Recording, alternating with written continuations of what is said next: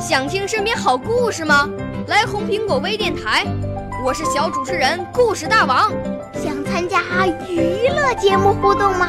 来红苹果微电台，我是小主持人开心果。想来我们新闻现场吗？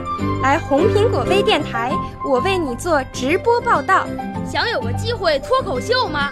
来红苹果微电台，我带你在精彩栏目中互动开讲。我们的语言魅力在这里提升，我们的儿时梦想从这里起航。大家一起喜羊羊。少年儿童主持人，红苹果微电台现在开始广播。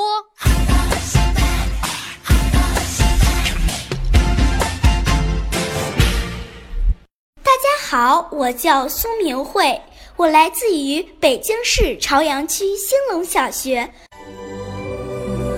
我五岁啦，来自从前。我六岁啦，来自陕西。我九岁，来自广东。我十二岁，来自北京。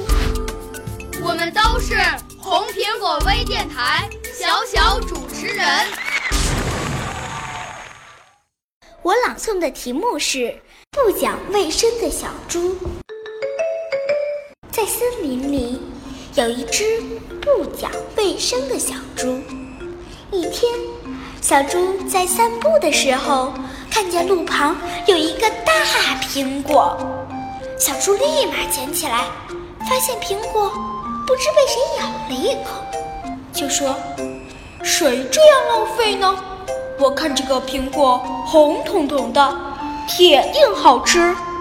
他不要，我就替他吃了。”说完，小猪便大口大口地吃起来。边吃边说：“嗯，好吃好吃，真好吃。”小猪吃完便回家了。傍晚，小猪的肚子疼了起来，小猪忍着痛跑到医院。医生对小猪说：“你吃了不卫生的食物，幸好没有什么大问题，以后可要注意卫生，吃点药。”病很快就会好的。小猪回到家，心里想：注意卫生太麻烦。再说，我现在也没事了。于是就把医生的话给忘了。几天后，小猪外出散步，它闻到了羊肉串的香味。它顺着香味走到了路边的羊肉摊旁。摊主说：“来几串吧。”小猪知道这个食物可能不卫生，但实在很想吃，就买了好几串，美美的吃了起来。过了一会儿，小猪的肚子疼得厉害，它吃力地跑到医院。经检查，小猪吃了变质的羊肉串，肚子里有病菌。要进行药物治疗两个月。小猪在治病期间，每天都要像吃饭一样喝汤药，一瓶接着一瓶的，痛苦极了。两个月后，小猪成了药罐子。小猪伤心地说：“我以后再也不吃不卫生的食物了。”要想健康。